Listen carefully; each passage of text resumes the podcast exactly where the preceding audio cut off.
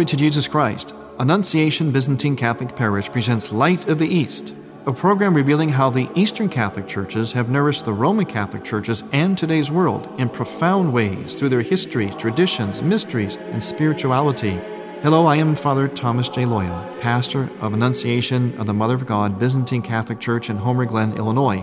And this is the story of the Eastern churches, an inspiring story of faith, courage, intrigue, mystery, spirituality, dissension, and reconciliation. But most of all, this is an expression of a great experience of faith through our unique divine liturgy.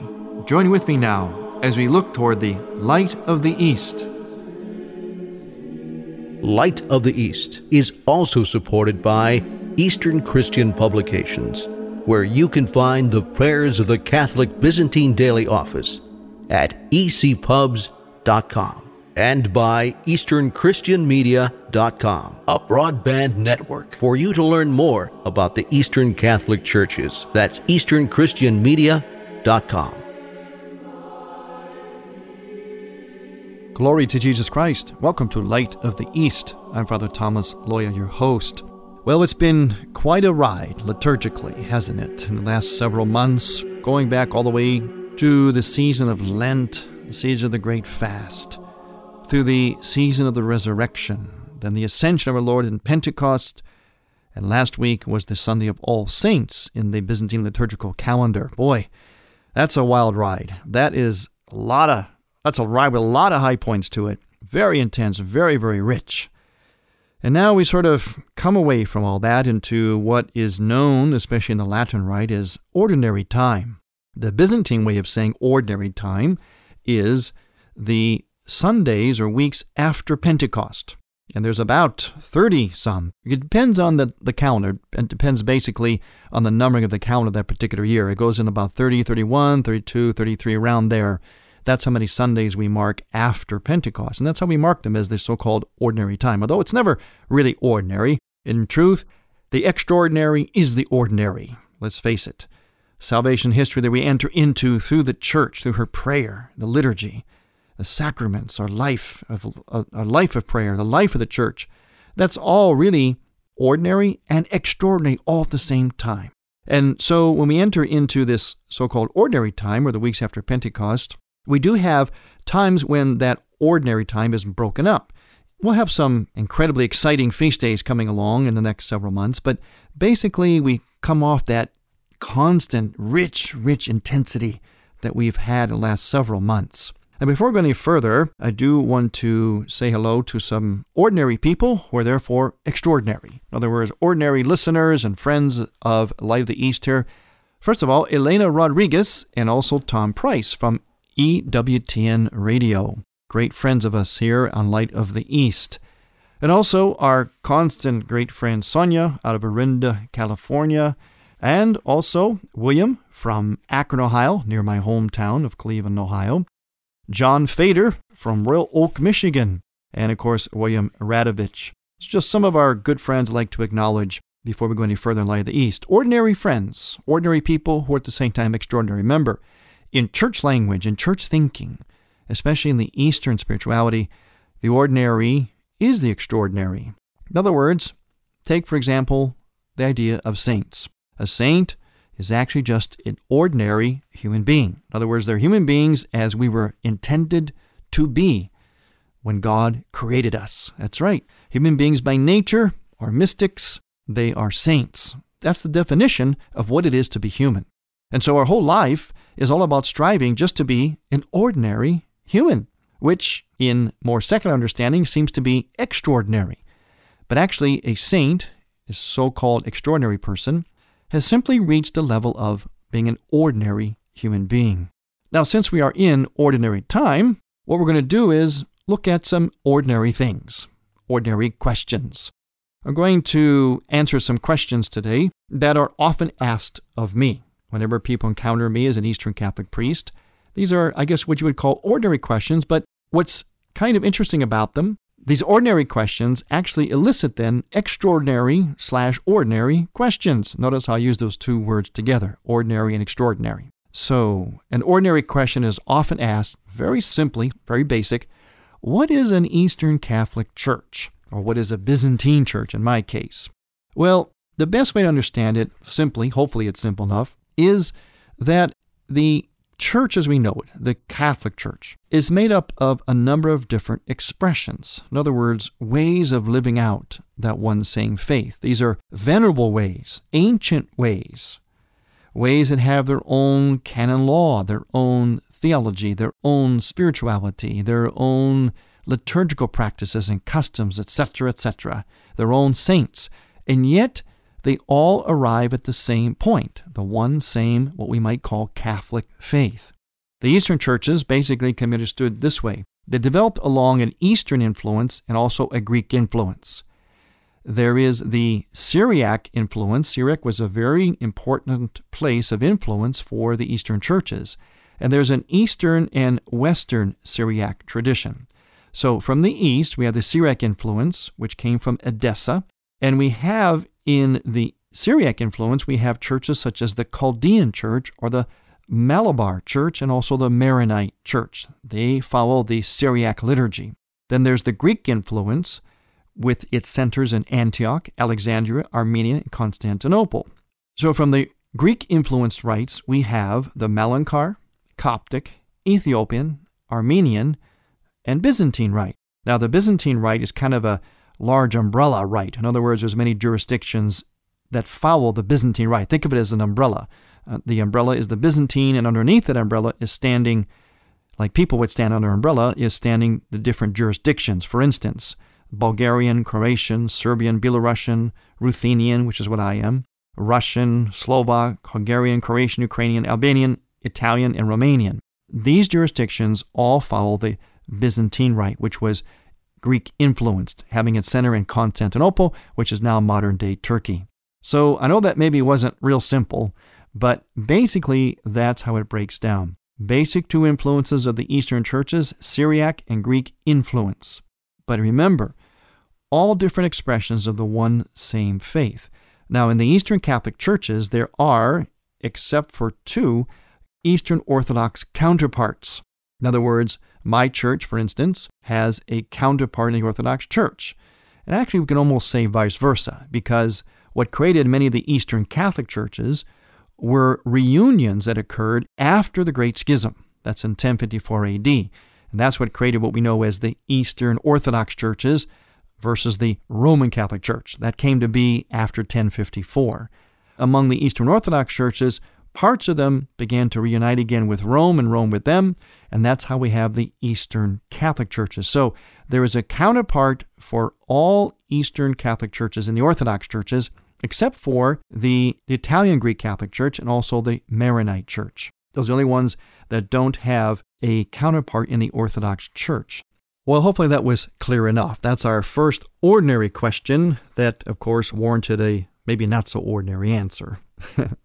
well, a next ordinary question is then, oftentimes it follows, well, what is the difference between an Eastern Rite or a Byzantine Church and the Latin Rite Church, the Roman Catholic Church? Well, we can't identify that any one particular difference. The best way we can describe at least that I like to describe it, is it's simply a matter of different expressions or different emphasis of the one same truth. It's something like this. If I walked into a room, let's say a large building, eh, let's say a church, for instance, I came in the main doors of the church, and you entered that same church, that same space, through the side door, you would see that church from a perspective that you you would see that same church from the perspective from which you entered. I would see that same church from the perspective from which I entered. There'd be different perspectives. We'd be seeing different angles, different ways of seeing the church, but it's still the one same church that we both are entering. And we eventually would converge at the same point. Basically, in other words, we're in this church participating in this particular service or whatever would be going on in that church. So it's by way of analogy, think of it that way. Coming into the same place, but by different doors therefore getting different perspectives. In other words, you may see something, I'm going to call that emphasis. Something may be in front of you that's not in front of me because of the way you walked into the church. So that would be a matter of emphasis. Something is more evident in your eye from your angle than it is in my eye, and vice versa. So that's the differences. That's how we sum up the difference. There's no way to pinpoint like there's one difference. It has to do with, uh, well, it's more like a, it's more of a universal kind of question. It, the differences go throughout the different rites, but the best way to understand it is it's simply coming at the same truth from different angles. And largely it's a matter of emphasis. What does one church emphasize that the other does not? One is not right or wrong or better, they're just different, that's all. And you put them all together and you get that genius, that beauty of the church made up of all that diversity. And diversity, in this case, is not just ethnic diversity, but diversity of rite, of venerable ancient traditions, different ways of living out the one same faith. Okay, we're going to entertain some of the other ordinary questions with extraordinary ordinary answers when we return. I'm Father Thomas Loya on Light of the East.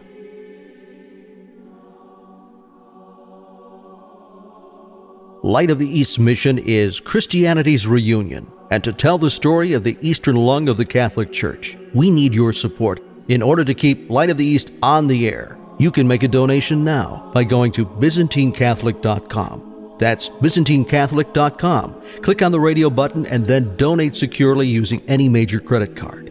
With your help, we can keep Light of the East's illumination bright.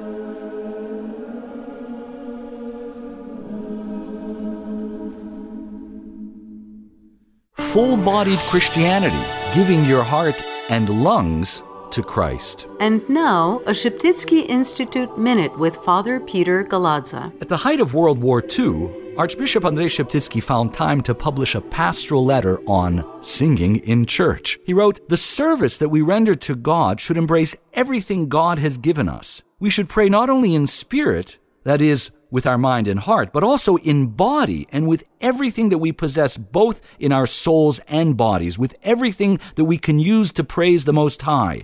In song, humans give their lungs, hands, knees, all their body, voice, their tongue, their sense of beauty, of melody, rhythm, and harmony, in short, their whole selves in service to the Lord. To learn about degree programs in Eastern Christian Studies, visit sheptytskyinstitute.ca. That's S H E P T Y T S K Y Institute.ca. You're listening to Father Thomas Loya on Light of the East.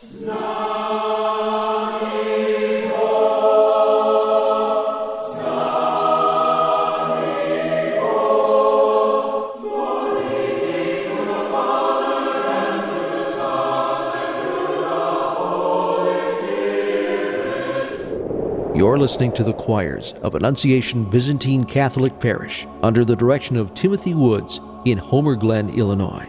This is the music you hear on Light of the East and is sung during the sacred liturgy at Annunciation Byzantine Catholic Parish. All we ask is a donation of $15 or more, which includes shipping and handling to Annunciation Parish for each Theosis CD. Send a check made out to Annunciation Parish at 14610 Will Cook Road, Homer Glen, Illinois 60491. And may God grant you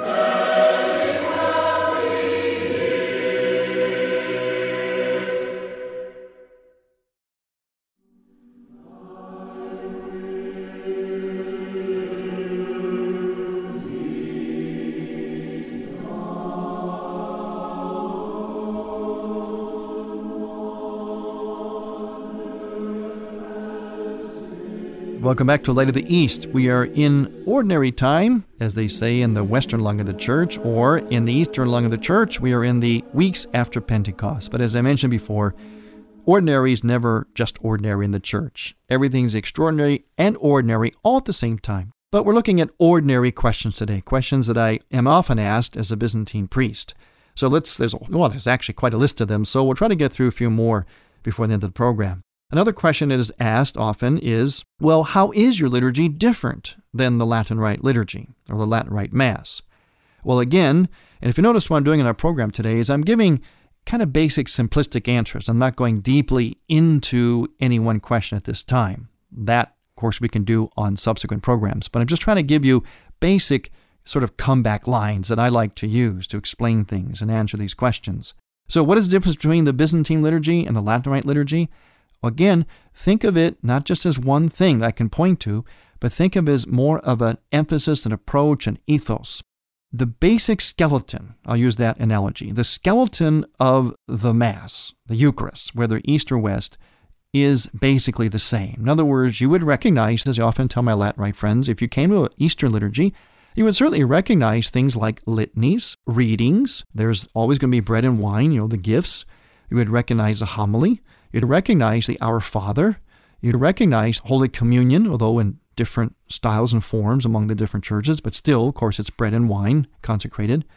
You would recognize the blessing of the priest. You would recognize candles and imagery, and there's chants. So there's actually quite a bit that should be familiar. I call it the, the skeleton, but it's the meat on the bones of the skeleton that really points to the difference. In other words, it's how how we live out those basic things that are common to the church in the liturgy east and west. That would be the difference.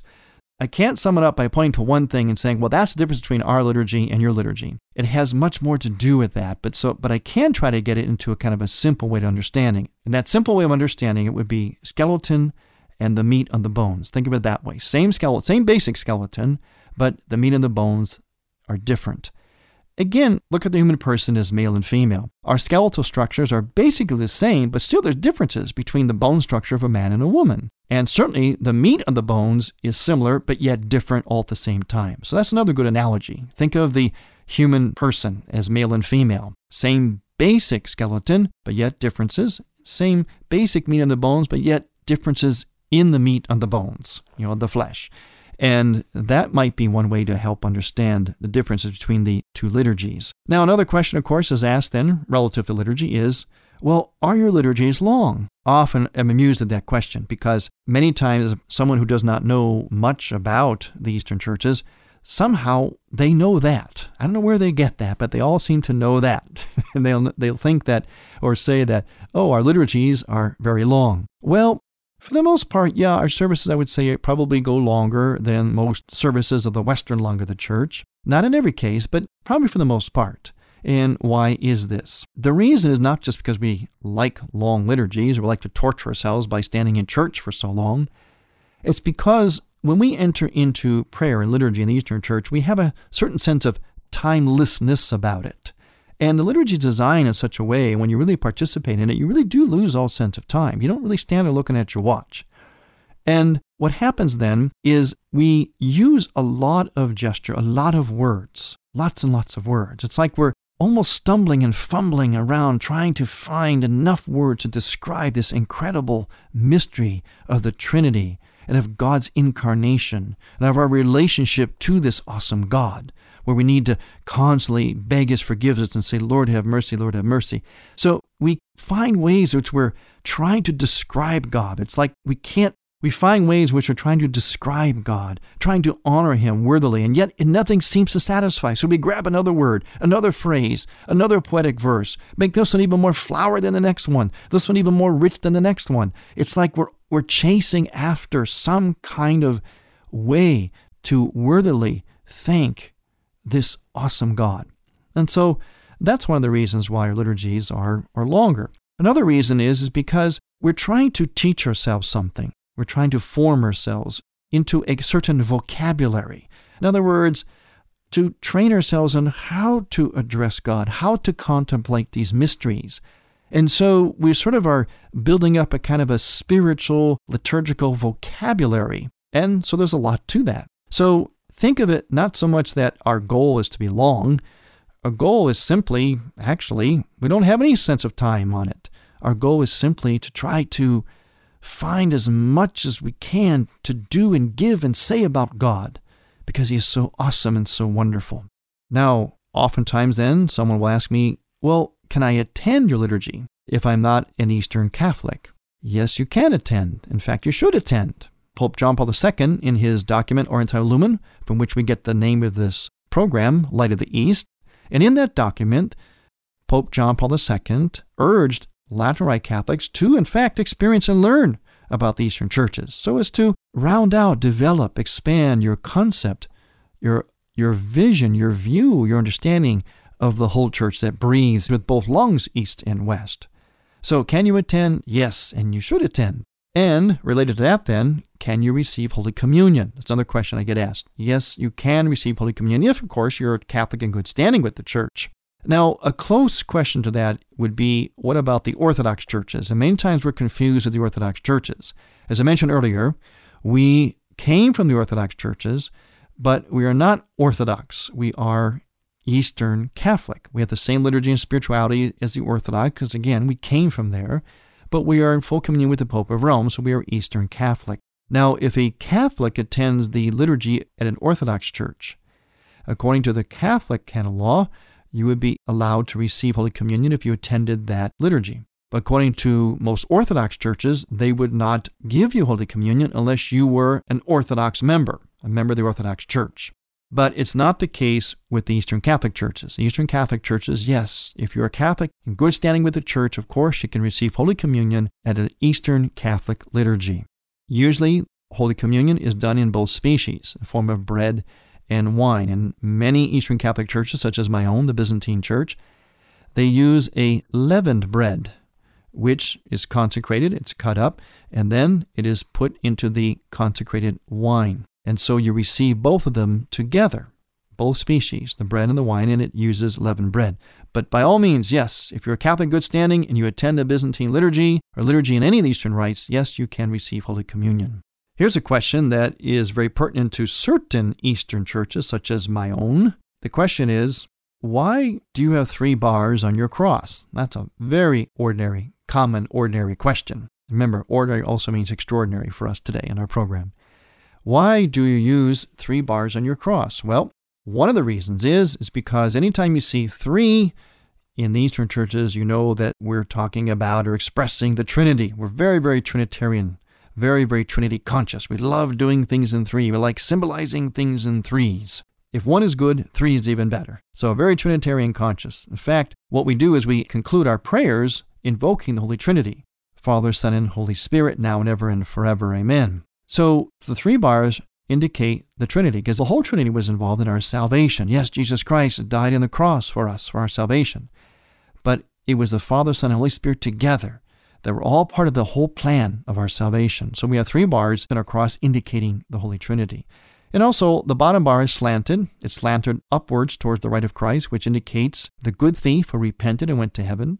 It also symbolizes the shape of the crosses that some of the apostles were crucified on X shaped crosses and upside down crosses because they thought they were not worthy enough to be even crucified the same way as Jesus. So they actually requested an added humiliation by being put upside down. So that is indicated by the slanted bar on the bottom of the cross in the Byzantine church. Three bar cross, several meanings for that cross. We use instruments during liturgy? In the Eastern churches, for the most part, for most Eastern Rite churches, the human voice is basically the only instrument. And it's not because we have anything against musical instruments. It's simply what the East decided on as the way of worship. We would use only the human voice, and we use that voice in terms of a particular chant. Most Eastern churches have their own respective chants. And when we chant, what we're doing is we're chanting what we believe. Our prayer becomes our theology, our theology becomes our prayer. And so when we chant and sing in church, we're not just singing because you're supposed to sing beautiful hymns in church. That's part of it. But we're actually proclaiming what we believe. And we do so poetically and musically from our heart, our whole mind, soul, and body, our whole being. These are just a few ordinary questions during this ordinary, extraordinary time of the weeks after Pentecost. We'll look at a whole lot more of these questions in subsequent programs. But thanks for listening. I'm Father Thomas Loya on Light of the East.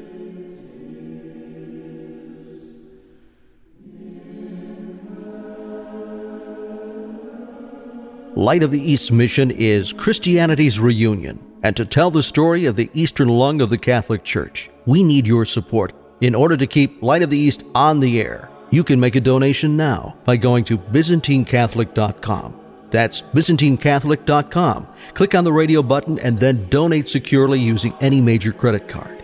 With your help, we can keep Light of the East's illumination bright. Would you like to hear this Light of the East program again?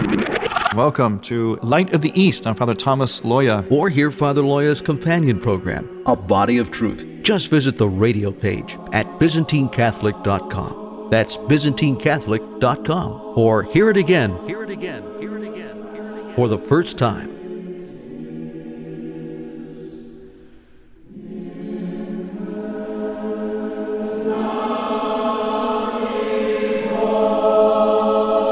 Thank you for listening. Next week, we will return to the Light of the East. To find out more about Annunciation Byzantine Catholic Parish, visit our website, ByzantineCatholic.com, where you will also find an archive of all of our programs.